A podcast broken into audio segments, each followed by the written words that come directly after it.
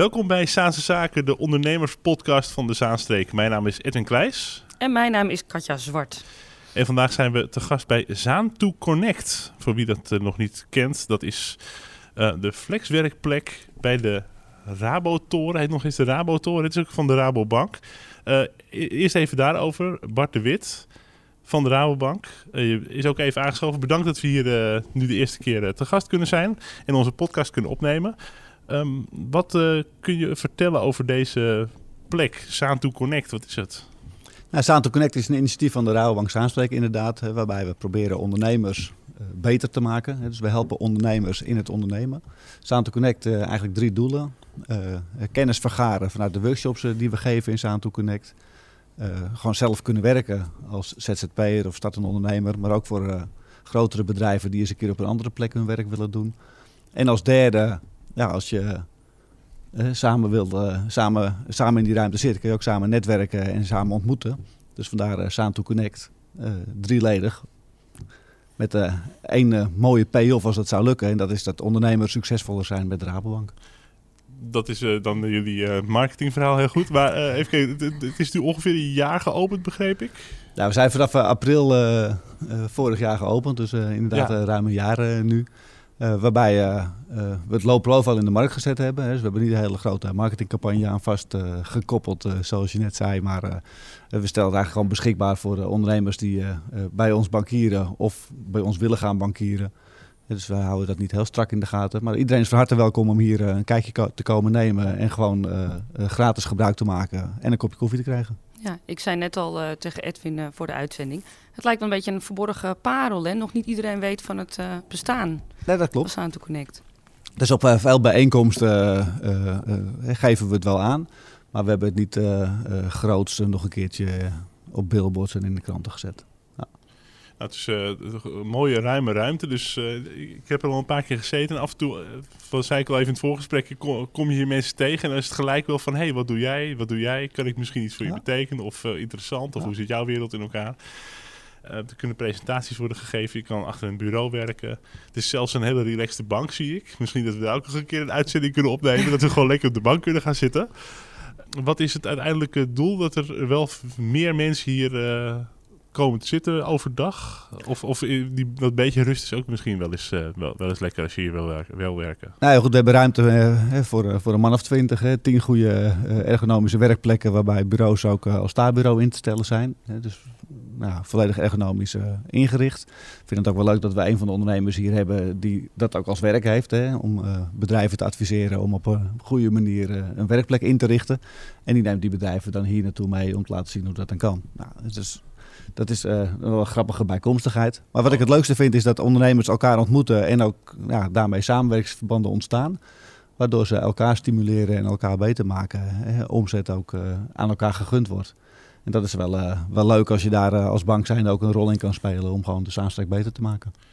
Nou, hartelijk bedankt, bedankt Bart de Wit van de Rabobank. Uh, we zijn hier vandaag voor de eerste keer, maar wie weet uh, komen we hier nog vaker de podcast opnemen.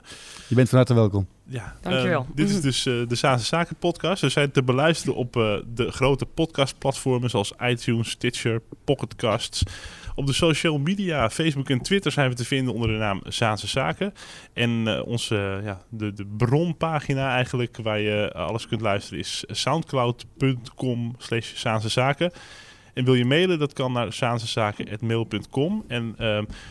Eh, berichten zetten op uh, iTunes onder de podcast. Bijvoorbeeld reacties, dat is ook altijd welkom. Want die beoordelingen zijn alweer nodig om weer hoger in de ranking te komen. We hebben al aardig wat reacties uh, gekregen daar. Onder andere van iemand die graag naar ons luistert op de afsluitdijk, hoorde ik vorige week. Wist je dat? Oh, dat is leuk. Of die als ze terugrijden van het werk of zo. Ja, die moeten oh. vaak over de afsluitdijk. En die luistert dan naar de podcast, onder andere naar ons. Dus dat is al een hele leuke reactie die we kregen. Altijd goed om te horen. Nu naar onze hoofdgast. Onze gast studeerde commerciële economie, had verschillende functies bij Rothmans Nederland, tabak hè, waarna hij general manager werd van Rothmans op de Canarische eilanden. Rolde vervolgens de voedingsindustrie in, eerst bij Cadbury, dat is chocola. Daarna werkte hij zo'n zeven jaar bij McCain en die kennen we van de aardappelen. Als onder andere Sales and Marketing Director en Country Manager Nordics en Baltics.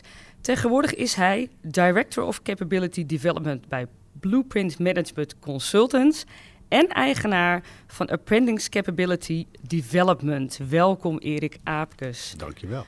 Wat een, mo- een moeilijke functieomschrijving allemaal. Ja, moeilijk hè? Ja. Is dat nodig? Ja, is dat nodig? Ah, dat is ook een beetje, je bedoelt met name die laatste of eh, die daarvoor allemaal? Nou, een heleboel wel, ja. ja, ja, weet je, dat is een beetje, ik noem dat altijd maar grote bedrijven praat. Hè? Die, eh, die moeten er allemaal hele mooie functies aan geven. Ja. En, eh, de tijd is achter ons gelaten helaas dat we gewoon verkoopleider of eh, dat soort namen hadden. Ja, want Wat, wat, eh, wat is de gewone benaming voor, voor, de, voor de leken onder ons? Voor de, voor de laatste, zullen we die dan maar nemen? Ja, Apprentice Nou je, Capability Development vind ik een mooie. oh, van het bedrijfje. Nou ja, eigenlijk waar, eh, waar Apprentices mee bezighoudt, is het, is het ont, eh, ont, ja, ontwikkelen van, eh, van vaardigheden van zowel bedrijven als van de mensen binnen de bedrijven. En dan met name op het commerciële vlak. Mhm. Ja. Ja. Je bedrijfje moet je nooit zeggen, hè? heb ik geleerd. Als je Oh, is dat zo? Bent, ja. Organisaties. Oh, ja. ja, Jouw, jouw topbedrijf. ja, Gewoon. ja. Ehm, he- een hele brede achtergrond. Ehm, wat me wel op, eh, opvalt, je duikt heel graag in een organisatie. Ja. Om te kijken wat kan daar beter gestroomlijnder, hoe werkt het tussen mensen. ja. Want het is uiteindelijk toch de mensen die het doen. En Uiteraard. er komt, er komt er altijd heel veel eh, bij kijken, ook onverwachte dingen. ja. Wat, wat trek je daar zo in aan? Ehm, nou, eigenlijk met name wat je daar zegt, dat, dat het, het zijn de mensen altijd die het doen. En je kunt prachtige eh, methodieken hebben, systemen, weet ik veel wat allemaal. eh, maar uiteindelijk zijn het de mensen die het doen. Eh, en als ik kijk bij, eh, bij een aantal van mijn klanten ook, eh, de verbeteringen die daar... Heel veel bedrijven die kijken naar systemen die ze moeten verbeteren, innovaties, et cetera. Dat moet ook allemaal. Dat moet ook allemaal. Maar ik ben van mening dat je veel meer resultaat ook nog kunt halen als je gewoon de capaciteiten van je mensen verbetert en je organisatie. Hè, die samenneemt. Dus mensen goed trainen, mensen goed opleiden, ze van de juiste middelen voorzien. En dan, ehm, dan, eh, dan, dan gaat je resultaat met sprongen vooruit. Maar wordt dat nog vaak vergeten dan binnen bedrijven? Nou, ik denk dat men eigenlijk eh, aanneemt dat dat allemaal wel goed loopt. Eh, en als je met name kijkt naar het vak wat ik in gespecialiseerd ben, het hele verkoopvak, het commerciële vak, daar, daar blijven er nog heel veel steken blijven liggen. Neem heel simpel als jij, een heel simpel voorbeeld. Laatst zat ik weer bij een of ander restaurantje uit eten.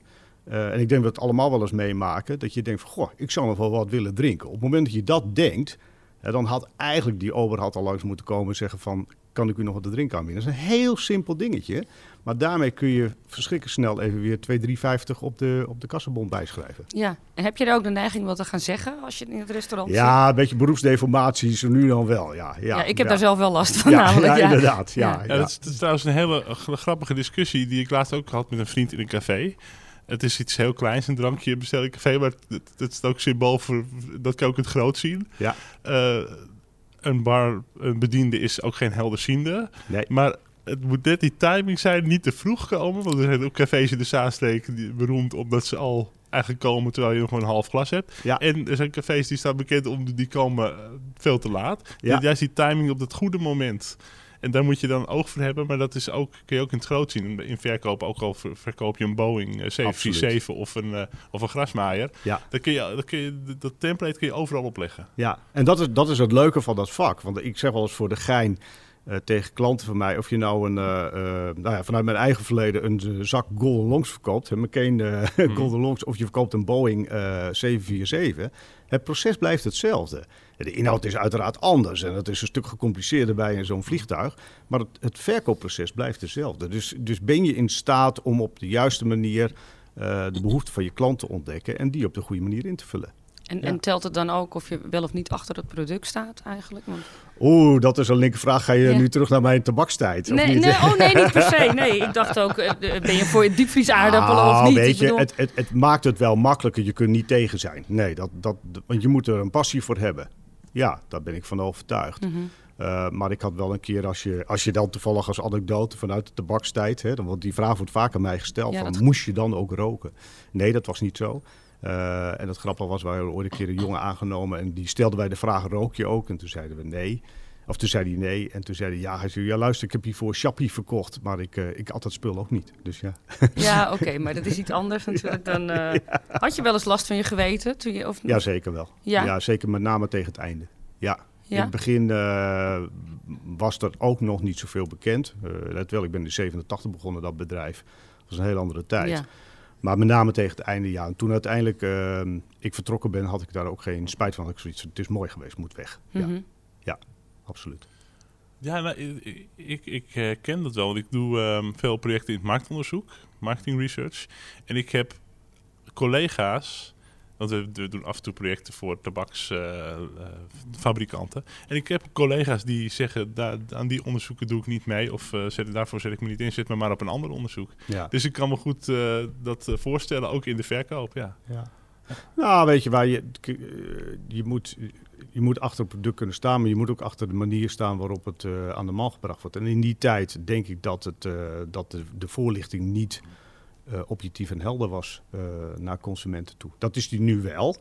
En als je nu voor kiest om daarvoor te Er is werken, heel veel is bekend. Ja, natuurlijk, er is ook veel meer bekend. Ja, ja, precies. Ben je zelf een goede verkoper? Ben ik zelf een goede verkoper? Ehm, nou, dat ligt eraan hoe je verkoper typeert. Maar als, zoals wij hem, of ik hem typeer, denk ik dat ik een goede verkoper ben. Ja, Hoe, hoe typeer je het? Wat is, maar wat dat is, een dat is niet aan mij om dat te beoordelen. Eh, wat, wat is een verkoper? nou, dat vind ik toch iemand die, eh, die uitstekend in staat is om, eh, om te luisteren naar zijn klant. En hen heel goed uit te vinden van wat wil die klant nu eigenlijk echt. Hè, niet allemaal van die aannames doen. En ook durft te zeggen op een bepaald moment van nou, datgene wat ik aanbied past niet bij jou. Of dat, dat vervult jouw behoefte niet. En dan durft te zeggen, dit is niet het moment en de tijd om voor jou wat te verkopen. Eerlijk zijn en dat schept eigenlijk meer vertrouwen, waardoor je Ja, een veel betere relatie met die klant krijgt. ja want het verkopen is gewoon een, eigenlijk wat dat betreft, en als je het goed doet, help je een klant. En dat maakt je geloofwaardiger ook, denk ik. Als Dat je- maakt je zeer zeker geloofwaardig. Ja. Ik denk dat je dan op lange termijn ook meer verkoopt dan dat je iemand iets, nou laat maar even zeggen, tussen zijn oren probeert te duwen. Mhm, Ja, mhm. En je hebt ook iets met dingen die dus ehm, eh, een oorsprong hebben bij een plant. Dus tabak, chocola en, en aardappelen. Oh, zo had ik er nog niet naar. oorsprong hebben bij een plant. Een, een plant, ja. Dat een komt plant, uit- ja. allemaal van Oh, een dat plant is wel af. toevallig. Ja, ja, Ja, nou, dat- weet je, dat dat, rijtje zo staan. weet je Edwin, ja. dat, dat is, nee, ja, dat is niet zo dat ik denk aan die planten. Maar zo ben ik, ja, daar, daar rol je op al met in.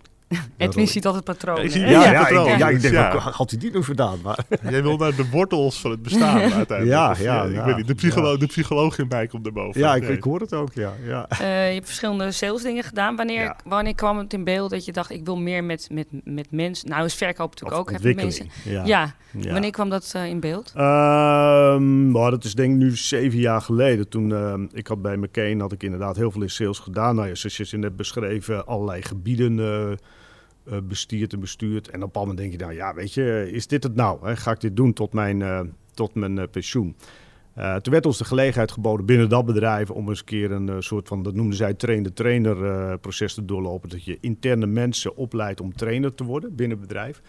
En daar heb ik aan meegedaan. En dat vond ik zo verschrikkelijk leuk dat ik zei, nou ja, hier wil ik eigenlijk mijn vak van maken. Dus, wat, eh, wat maakte het dat het zo leuk was?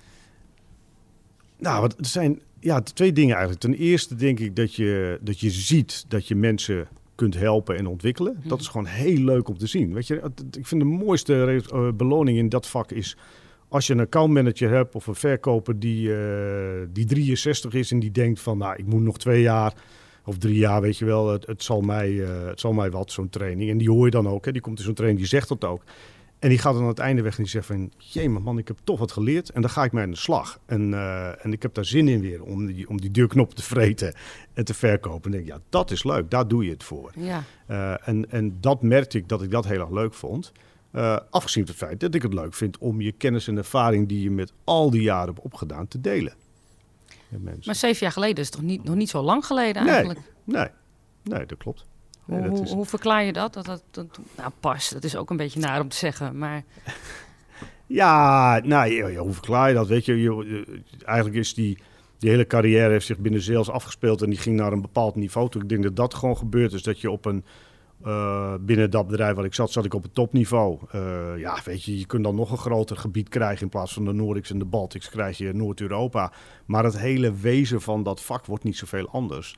En, eh, en ik was duidelijk toe aan een andere uitdaging. Dit komt dan toevallig op mijn pad. Dus ik was wel echt aan het denken van, wat wil ik nou? Ga ik hier door binnen het bedrijf? Ga ik wat anders doen? Ga ik weg?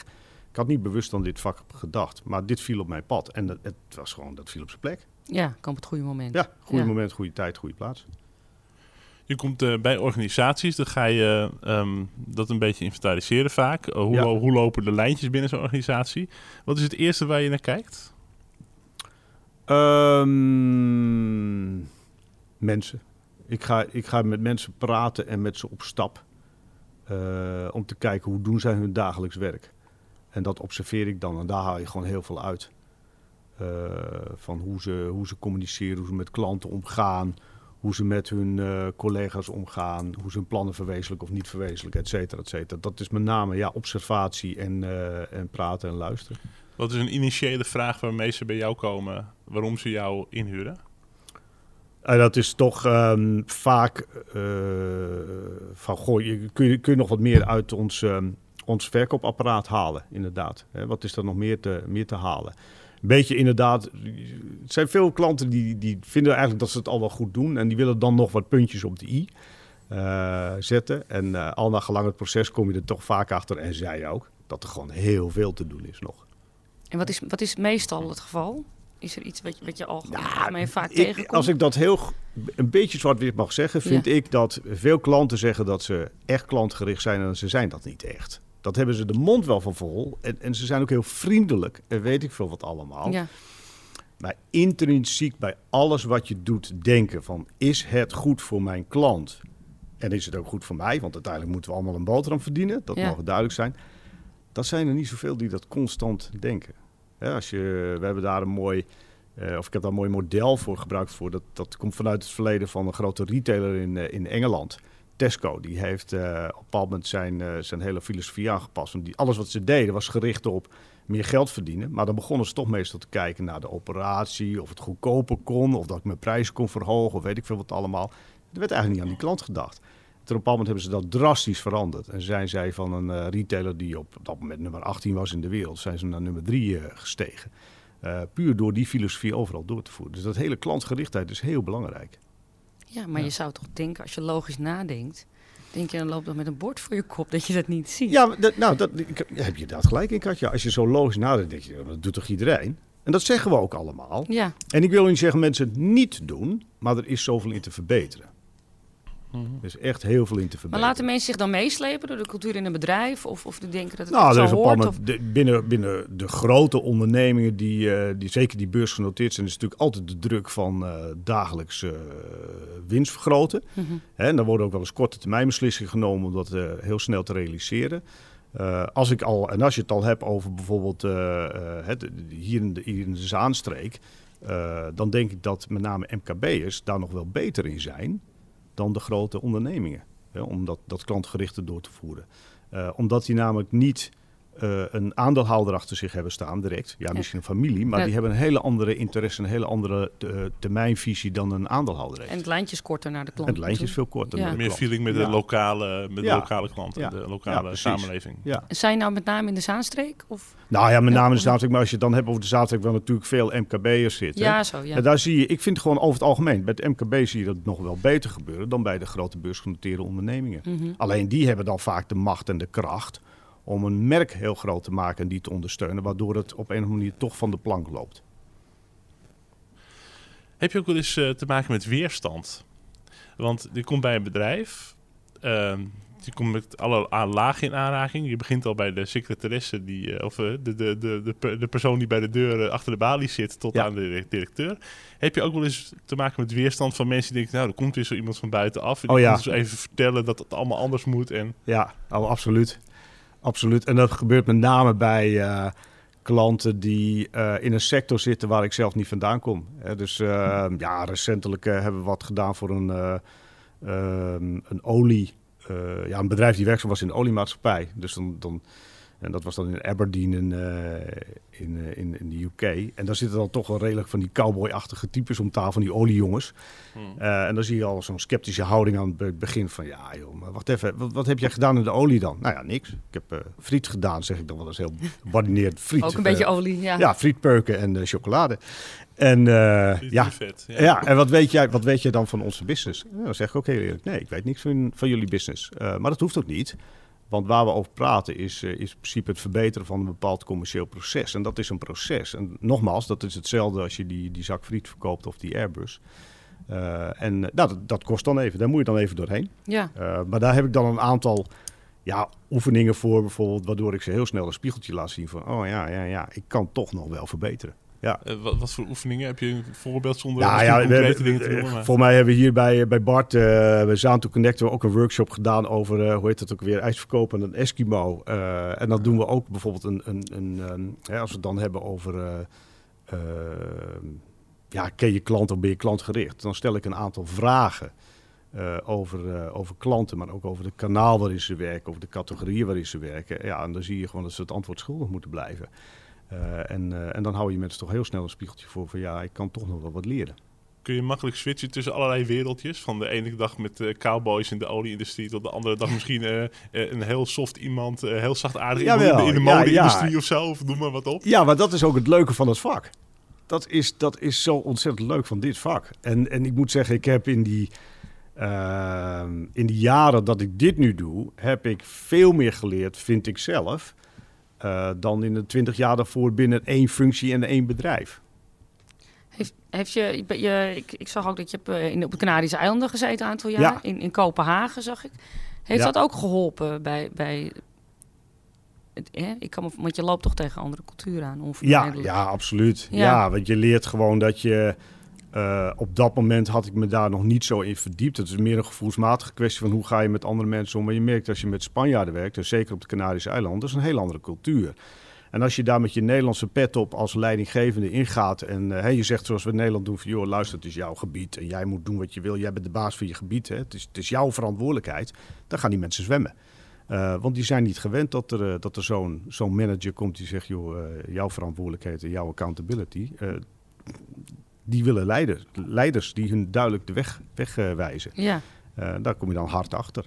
Eh, maar dat is op zich ook weer heel erg verfrissend dat je je daaraan moet aanpassen. En daardoor leer je zelf dat je in verschillende situaties op een andere manier moet, eh, moet managen en leiding geven. Ken, Ja. je, ken je het verhaal van de man die McDonald's moest introduceren in Rusland? Nou, dat zou ik natuurlijk moeten kennen met mijn frietachtergrond, maar dat staat me zo niet bij. eh, dat, dat, dat, dat hoorde ik in een eh, podcast. Ja? Invisibilia heet dat. Dat is een beetje documentaire stijl Amerikaanse podcast. Dat gaat over eh, menselijk gedrag en cultuur. Ehm, onder andere. En de dingen die ons leven beïnvloeden zonder dat het heel daar de on- onbewuste dingen die ons leven beïnvloeden. En dat Ja. was een verhaal over de man die namens McDonald's de eerste McDonald's moest introduceren in Rusland en daar het personeel moest trainen. En McDonald's was vooral in die tijd nog, dat is nog, nog, nog steeds wel natuurlijk, maar altijd lachen, lachen, lachen. Eén grote big smile. Eh, elke klant wordt on- onthaald alsof het de, de koningin zelf is. En hij kreeg de mensen daar niet aan het lachen. Ze, wilden wel, ze deden wel alles wat die zei, maar die, die lacht over niet. Nee. En hij moest zich gaan verdiepen in de cultuur. En eh, waarom lachen die mensen nou niet? En waarom doen ze dat nou niet? Waarom staan ze met zo'n nors gezicht? Tot hij erachter kwam dat in Rusland lachen al wordt gezien als iets heel intiems. Dat je niet zomaar lacht naar iemand die je niet kent. Dat, dat doe je privé, eh, naar je, Ja. je familie Ja. en dingen. Ja. Wij, wij, wij zien ook eh, Poetin op televisie of een Rus op televisie. Die, wij voor Nederlandse begrippen kijken die heel, Heel uitgestreken gezicht. ja. Ja. En, en dat vond ik echt zo'n mooi voorbeeld van... eh, je legt de waarde of de, de formule van een, één bedrijf in Amerika... één op één wil je dat over de Russische situatie heen leggen. Dat werkt niet. En dat, en dat werkt niet. Nee. En dat is echt een soort eye-opener over cultuurverschillen voor Ja. mij... toen ik dat verhaal hoorde. Ja, ja, fantastisch. En het is, het is ook zo'n leuk en zo'n mooi onderwerp. Eh, er is, eh, ja, overigens is dat een Nederlander die natuurlijk aan de wieg heeft gestaan van intercultureel management, eh, Geert Hofstede. Een man die vroeger bij IBM werkzaam is geweest. En die heeft daar een prachtige studie en boeken over geschreven. waarbij je culturen ook kunt meten. En als je dan die, die, die, die metingen ziet, hè, een aantal grootheden heeft hij meegegeven. Eh, en die kun je dan kijken van nou, welke cultuur past bij mij. En dan zie je bijvoorbeeld dat de Duitsers en Nederlanders veel dichter bij elkaar liggen dan wij met z'n allen denken. Eh, en Denen en Nederlanders helemaal. En het grappige is, want ik heb in Denemarken gewerkt en ik werk ook in Duitsland, dat je dan ook merkt dat je jezelf veel minder hoeft aan te passen dan dat je in Spanje gaat werken. Dan heb je in één keer met een heel andere cultuur te maken. Welke, welke voorbeelden heb je daarvan? Eh, nou, Denemarken bijvoorbeeld vind ik, vind ik, want die ligt eigenlijk zowat, nou, als je die waarden naast elkaar legt, hè, die, die, die Hofstede daaraan gegeven heeft, die ligt zowat over elkaar heen. Nou, in Nederland, of in Denemarken kun je dezelfde manier praten, direct zijn, eh, humor gebruiken. eh, zoals wij wel eens natuurlijk heel direct kunnen doen in Nederland. Dat kan daar ook. En daar zal niemand raar van opkijken. Er zal echt niemand raar van opkijken, want die begrijpen het ook direct. En die doen het ook. Ja. Dus het is echt uh, bijna... Ja, jij was ook een keer in Denemarken geweest. Je dacht, het is net Amsterdam, hè? Zei je toen. Ja, ja, ik vond het echt zelf. Viel me wel tegen, want ik ging naar het buitenland. En ik denk, ja, je denkt dat je in Nederland zit met een ja, rare taal. Vond, vond ik een beetje jammer, ja. Maar um, uh, in Spanje, zei je, heb, uh, heb je mensen per ongeluk eigenlijk laten zwemmen. Nou, per oh. ongeluk niet. Ja, je, ja misschien ja, wel. Ja, je, ja, je loopt erin als Nederlandse manager. En ik, ik, ja, ik moet zeggen, in die tijd bij, uh, bij die sigarettenfirma waar ik werkte, was ik inderdaad zo'n manager van ja, luister, wij hebben jou als werknemer. Uh, geven we jou een taak, ja, die hoor je dan uit te voeren. Natuurlijk is er een management die dat in de gaten houdt, maar ik ga jou niet precies vertellen wat je moet doen. Hè. Je, daarvoor word je betaald om die taak uit te mhm. voeren. En zo ging ik er ook in in Spanje. Van, uh, die jongens zeiden tegen mij van, nou ja, wat, uh, wat wil je dat ik doe? Nou, luister, jij bent verantwoordelijk voor een bepaalde regio op de Canarische eilanden. Uh, jij weet wat de klanten zijn, jij weet wat je moet doen. dit zijn de richtlijnen van het bedrijf, maar verder moet jij het invullen zoals je wilt. En dat duurde, denk ik, twee weken zo'n beetje, drie weken. En toen kwam er een van de moedigste, die kwam bij mij op kantoor. Uh, en uh, dat was dan ook altijd uh, senior directeur. En ik zei ook altijd, ja, zeg maar gewoon Erik, weet je wel. Ook zo typisch Nederlands. Ja. dat vonden ze ook heel moeilijk. De hiërarchie. Ja, de hiërarchie ja. zit er heel sterk in.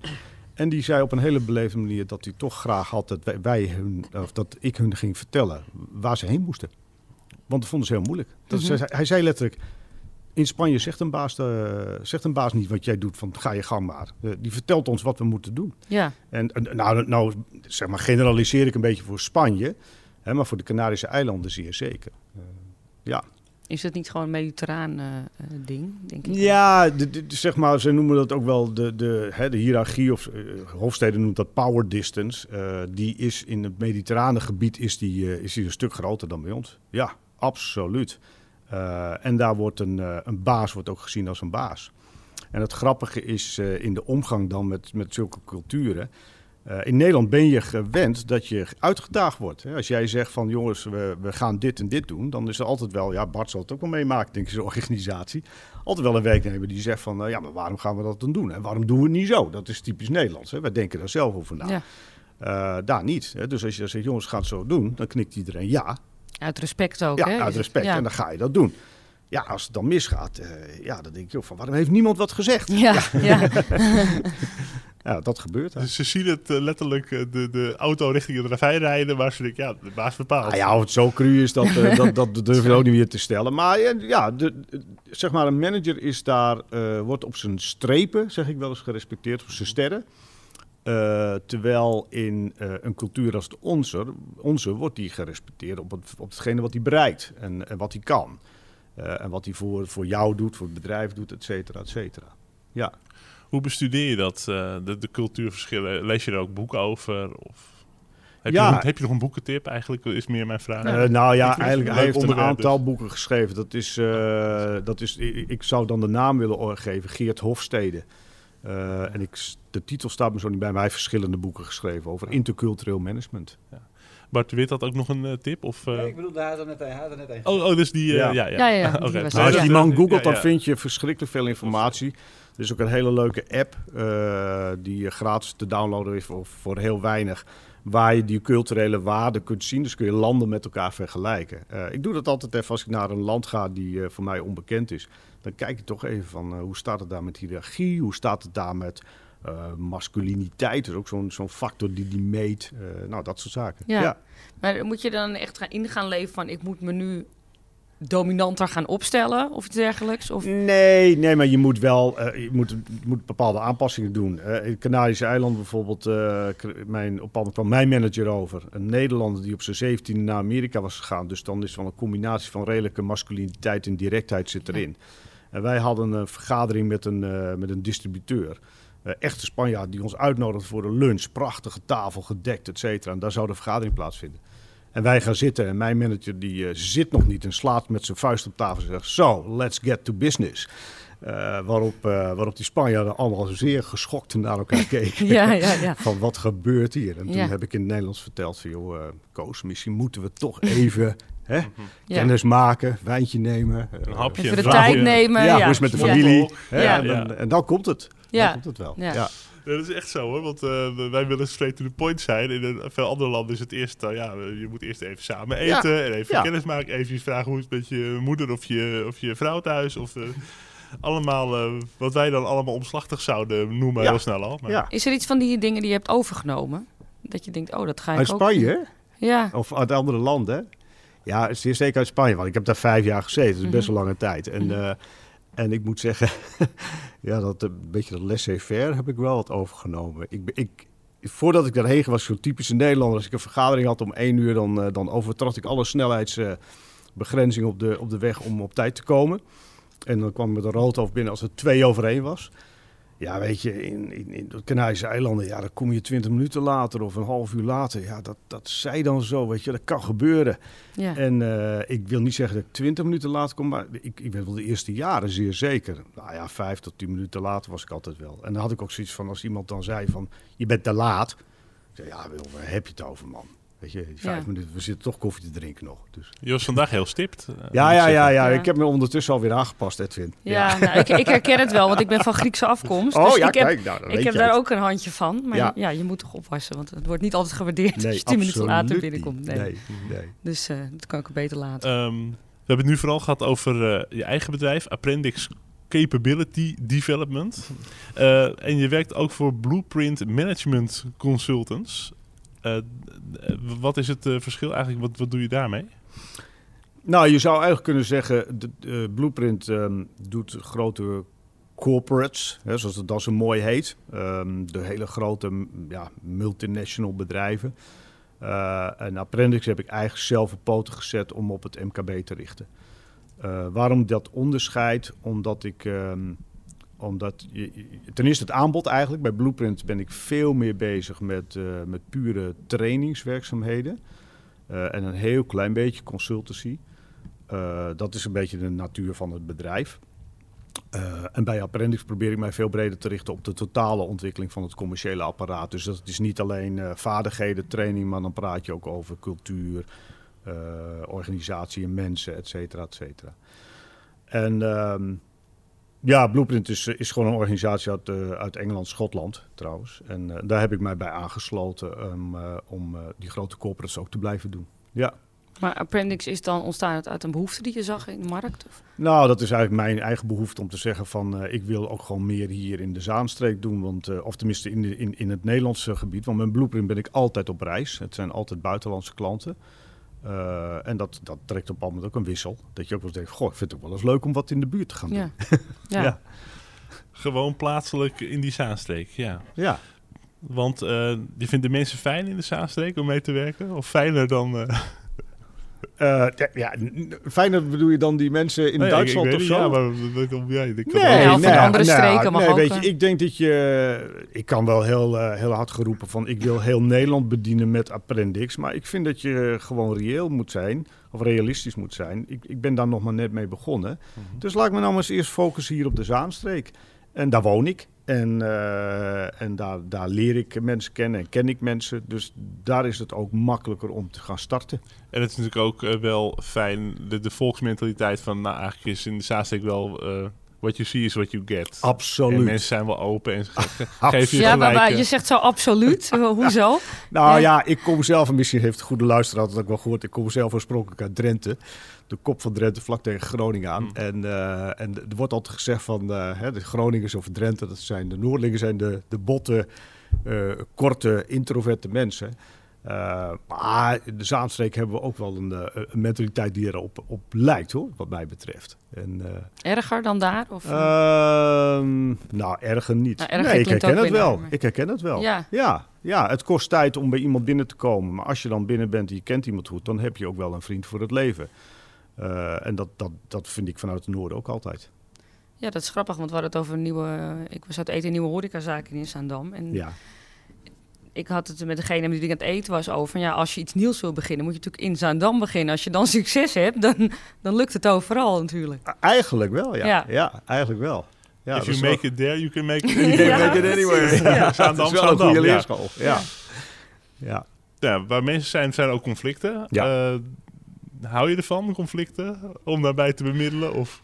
Ehm, nou, hou je ervan? Ik ben er niet specifiek naar op zoek, want er staat altijd een, een, een bedrijfs, goede bedrijfsvoering en een prettige sfeer in de weg.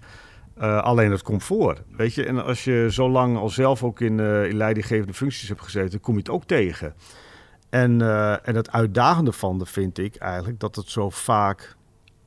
Vaak worden conflicten ingegeven door hele simpele zaken als een miscommunicatie. Of aannames over, eh, over bepaalde zaken of mensen. En eh, dat is vaak zo jammer, want ja, er ontstaat dan een heel groot probleem die eigenlijk gestoeld is op een, eh, op een redelijk, iets redelijk kleins. Wil je zeggen dat je patronen tegenkomt?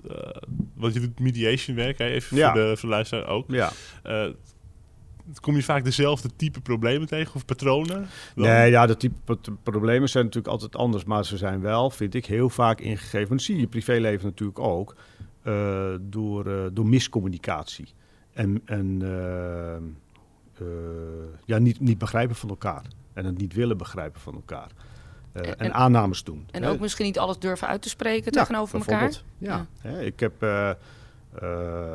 je merkt het ook binnen, binnen privé-sferen. Hè. Binnen, binnen mijn familie ook ergens een bepaald conflict gehad met, met, met andere familie. En dan denk je eigenlijk, waar gaat het eigenlijk over? Als we even elkaar zouden aankijken en zouden uitspreken van joh, X, Y, Z, dan is het waarschijnlijk opgelost. Heb je dan ook de neiging om je op te werpen als mediator of niet? Nou, ik heb wel de neiging om dan eh, daar even tussen te springen en te zeggen van, eh, joh, eh, maar wat, wat wil je nou eigenlijk precies zeggen? ja. En hoe kom je erbij als iemand zegt van ja, maar hij, hij denkt altijd sowieso. Hoe weet je dat? Hoe, hoe kom je daarbij? Wat, wat, wat zijn de feiten die, Mhm. die eronder liggen? Eh, Ja, dan gaan we weer een beetje richting het familiediner, dat televisieprogramma. dat je Ja. dan- ja, ja. ja. nou ik moet zeggen, ik zit dan ook om te dineren, Edwin. en Niet dat- om eh, te ja. werken. ja, ja, ja. Ja, dat, eh, maar, maar het is dan wel iets dat, wat, dat, dat er eigenlijk een heel klein voorvalletje of een heel klein iets, een, een, een Iets verkeerde verjaardagscadeautje Ja. kan iets super groots worden, Ja. omdat de achterliggende frustratie nooit is uitgesproken. Ja, klopt. Ja. Ja. Kun je alles er dan aan? Of, of zeg je nou, soms is er een situatie dat ik denk, ik, zelfs hier kan ik niet bij helpen. Ehm, nou, er zijn wel eens situaties waar je denkt van eh, dit, gaat, dit gaat boven mijn pet. Eh, niet zozeer qua kennis, maar dan wordt het eh, probleem wordt gewoon veel te groot. En dan moet je er meer, eigenlijk zou je er meerdere partijen bij moeten hebben. Ja, Mhm. want dan wordt de gecompliceerdheid van het probleem wordt te groot.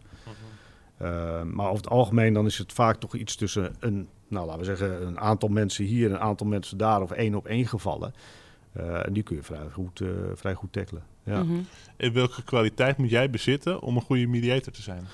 Ik denk dat je eigenlijk in het verlengde van, eh, van, eh, van kunnen, eh, klantgericht kunnen zijn, eh, dat je heel goed moet kunnen luisteren naar mensen. Eh, en dat op zijn waarde moet kunnen inschatten. En kun, bijvoorbeeld ook kunt doorvragen. Hè? Want mensen zeggen iets. Mhm. Maar ja, is dat daadwerkelijk wat, het, wat, wat ze bedoelen of wat erachter steekt? Eh, dus ben je in staat om daar dieper in te gaan spitten. En op een bepaald moment echt uit te vinden wat speelt er nou echt. Dus, dus je doet onderzoek, je luistert goed. Ja. Wat is dan de houding hoe je je opstelt? Wat, wat doe je dan vervolgens? Eh, Ga je rechter spelen of Nou, nee, je doet, gewoon- je een analyse je doet een nee, je doet een analyse. Dus in principe begin je altijd met, met de partijen te horen. En eh, dat, dat probeer je zo objectief mogelijk te doen. Je geeft er ook nog geen mening in, want het is puur van, joh, eh, laat me jouw kant van de zaak horen. Eh, daar probeer je wel wat dieper in te spitten, om daadwerkelijk de reden erachter op tafel te krijgen. En dat analyseer je. En op basis daarvan breng je dan, eh, als je genoeg informatie hebt, breng je een advies uit naar de opdrachtgever. En dan zeg je op een van, joh, ja, ik constateer op de feiten X, Y en Z. En dit is mijn aanbeveling. Of je geeft een aantal alternatieven. Heb je wel eens... eh, ja, het kan zijn van een klein werkgroepje van drie, vier mensen... waar het niet eh, helemaal goed eh, loopt... tot een enorm bedrijf. Eh, Ja. Ahold-achtige proporties waar je dan met eh grote heb ik nog niet gezeten. Zou ik graag doen hoor, bij deze... Oh, nou, wie er luistert, eh, ja. Ja, ja. Eh, is het wel eens helemaal geëscaleerd? Of dat je zegt van nou, ik kan hier niks meer doen en... eh, Nee, Nee. nee. zo, zo groot zijn die mediation opdrachten ook Nee, nog niet geweest. oh, Nee. dus Nee, maar je staat natuurlijk altijd aan de zijlijn. Dus dan Ja. is het vrij makkelijk om daar afstand van te houden, denk ik. Ja, maar je voelt je natuurlijk toch geïnvolveerd. Want je wil het wel, wil het wel kunnen oplossen. Mhm. Op een manier. Je wilt er Mhm. wel een oplossing in vinden. En de, de meest frustrerende zijn degenen waar geen oplossing in komt. eh, Ja, En, Door Ja, wat voor reden dan ook. ja. ja. en zit, dan zit er eigenlijk ook een soort hulpverlener eh, in je. Dat je eigenlijk wilt helpen. Ja, ja dat, dat is ook zo. Waar komt dat vandaan? Geen idee. eh, is dat de Drent zijn? Ik weet het niet. Oh ja. nou, dat is wel een hulp, eh, hulpverlenende provincie. Hulpverlenende provincie. We moeten daar zo'n Nee, podcast ik, gaan nee, opnemen. ik weet het niet, Edwin. Nee, ja, ik... Ja. Nee, Ja. daar heb je nooit over nagedacht. Nee, maar ik moet wel altijd zeggen, als je alles wat ik doe in mijn vak, blijf ik het altijd leuk vinden om mensen te ontwikkelen en te helpen. Dus dat, dat zit er intrinsiek wel in. Ja, Dat blijft gewoon een ontzettend leuke uitdaging vinden. Dat vind ik ook heel, dat geeft me heel veel genoegdoening als inderdaad, eh ja, laatst helemaal een workshop gegeven bij een eh, klant en, die, eh, en dan gaat er dan smiddags iemand weg en die loopt dan nog even bij je langs. Die zegt, ik vond het zo leuk, ik ga er morgen direct mee aan de slag, hartstikke bedankt. En dat, nou, dat, is, dat vind ik leuk. ja. Weet je, dat, dat- diegene die heeft er wat aan en die kan er wat mee. En dat vind ik leuker dan zo'n evaluatieformulier waar je dan een cijfertje op krijgt. Dat is ook mooi. Ja. Maar dat is leuk, daar doe je En, het voor. en dat is op het moment zelf. Zijn er ook nog hele mooie momenten geweest dat je eigenlijk later nog een soort feedback kreeg van kijk, dit hebben we ermee gedaan. En dat komt eigenlijk door het, dat eerste vonkje wat jij hebt aangestoken. Weet je, sporadisch. Maar dat is niet omdat die er niet zijn, maar omdat mensen... eh, we, zijn allemaal druk en we werken hard. En we zeggen Mhm. dan na zo'n sessie van... eh, ja, joh, ik ga je zeker op de hoogte houden, maar de praktijk leert het gebeurt gewoon niet. Mhm. En daar vraag je wel altijd om. Want dat zijn natuurlijk mooie dingen om ook te delen naar je potentiële nieuwe klanten. Eh, maar goed, ja, ze zijn er wel eens. Ja, ja, Als een soort sample wat je dan kan laten zien. Kijk, dit Ja. is, eh, ja. Nou, heb je, nou ben je al behoorlijk lang werkzaam in allerlei soorten eh, functies geweest. Wat is er de afgelopen jaren veranderd ten opzichte van toen? Ehm,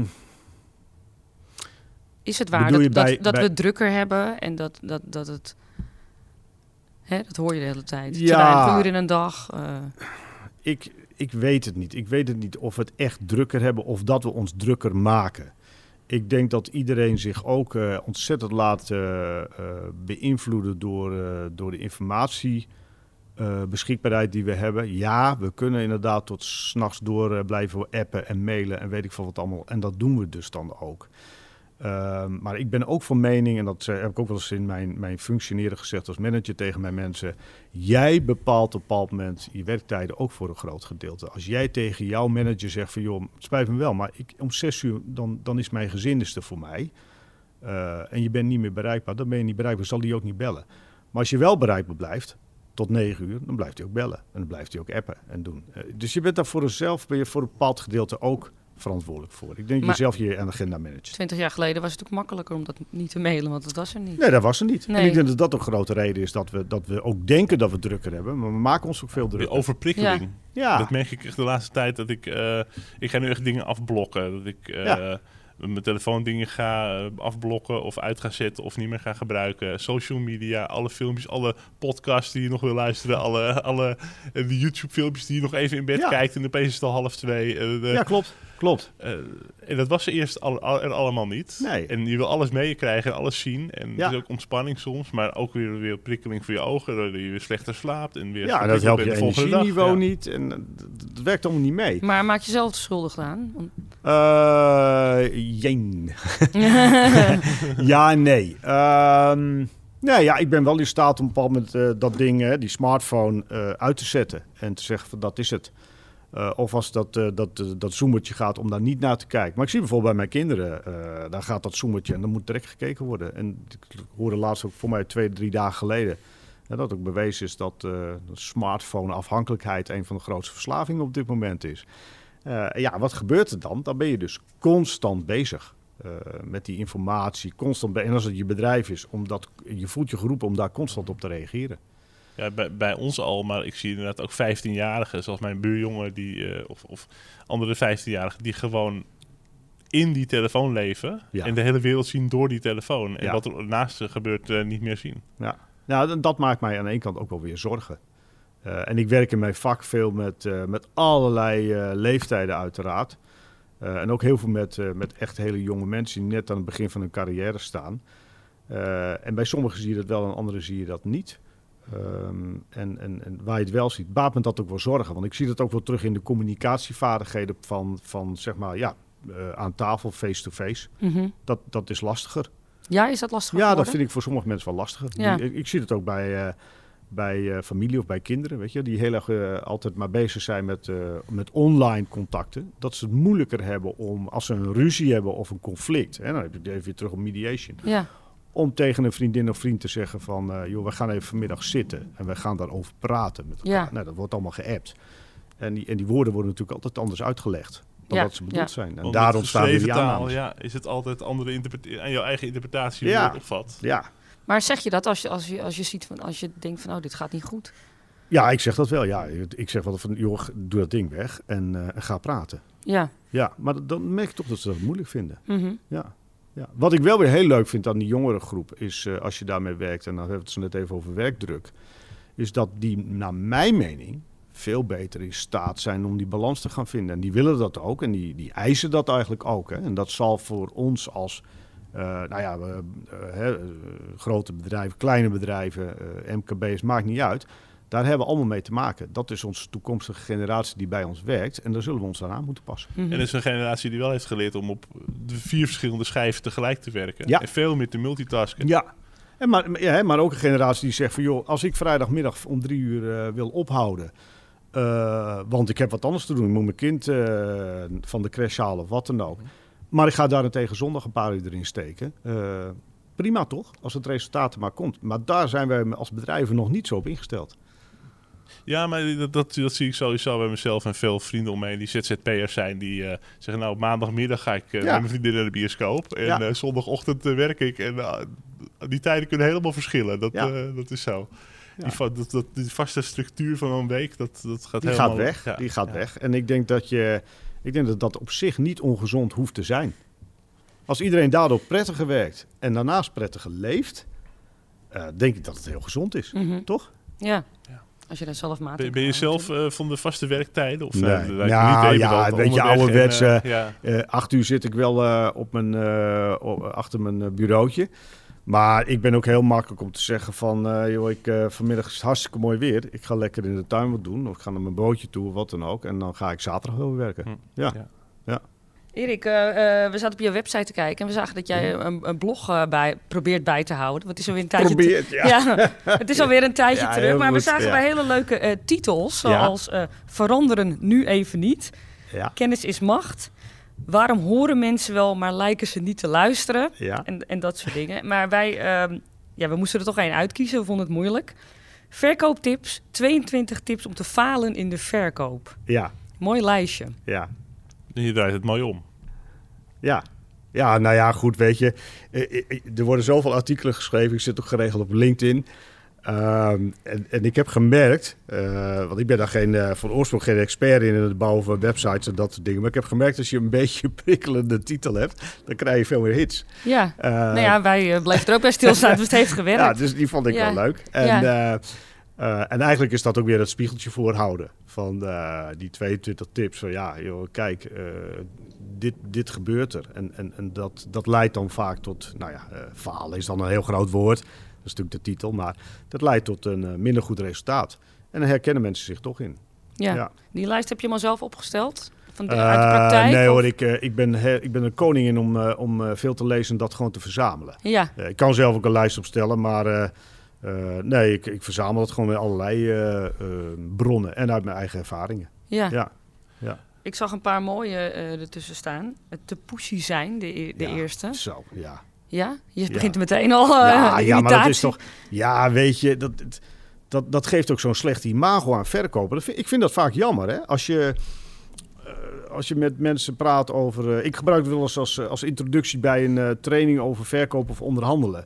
Mensen zeggen altijd liever van, ik ben een onderhandelaar dan een verkoper. Want bij een onderhandelaar denkt dan eh, de, de, de wereld om hem heen of de omgeving denkt... oh, dat is interessant, hè? een onderhandelaar. Hè? Die, zo, man, die, eh, die zit misschien straks wel voor de Europese Unie, de brexit te onderhandelen. Wie zal het zeggen? Maar als iemand zegt, ik ben een verkoper... dan hebben een aantal mensen al direct zo'n beeld van witte sokken... en eh, gebruikte autoverkopers en weet ik veel wat allemaal. En dat geeft zo'n slechte imago eraan, terwijl het zo'n leuk vak is. En als je nou te pushy bent, dan versterk je dat slechte imago alleen maar. Hè, Mensen die op je nek springen en echt wat proberen tussen je oren te rammen. En dat Ja. is helemaal niet nodig. Het gevoel Nee, van de energieverkopers die Ja. in de stad Nou tegenkomt. ja, En je komt hierachter is het. Hè. Het gebeurt hier op het station. En als je hier op de gedempte gracht loopt, dan, dan word ik eigenlijk iedere zaterdag als ik aangeklampt. Ja, ja. Nou, wat is je dat is reactie toch dan? geen- Ja, dan ben ik weg. Ja, toch? Natuurlijk. Ja, of, of ik loop een rondje omheen, maar ik heb ook wel eens... Ik ben niet zo makkelijk over te halen qua verkoop, dus dat laat ik dan ook merken. Maar Nee. het heeft echt ook tot vervelende situaties geleid. Dat mensen mij begonnen te smeken. Van ja, Ja. ik werk op provisie. Wil je alsjeblieft een Dat is abonnement toch nemen? verschrikkelijk? Ja. Het is vreselijk. Ja, ja. maar, maar het resultaat ervan is dat jij dus Eh, nog vaker, eh, het is net een soort van Pavlov-effect. je gaat nog vaker negatief reageren. Op Ja. ook de goede verkoper. Die zijn er natuurlijk ook. En wat, wie gaat er in een winkel, als er iemand in een winkel op je afkomt die zegt van, eh, mag ik u even helpen?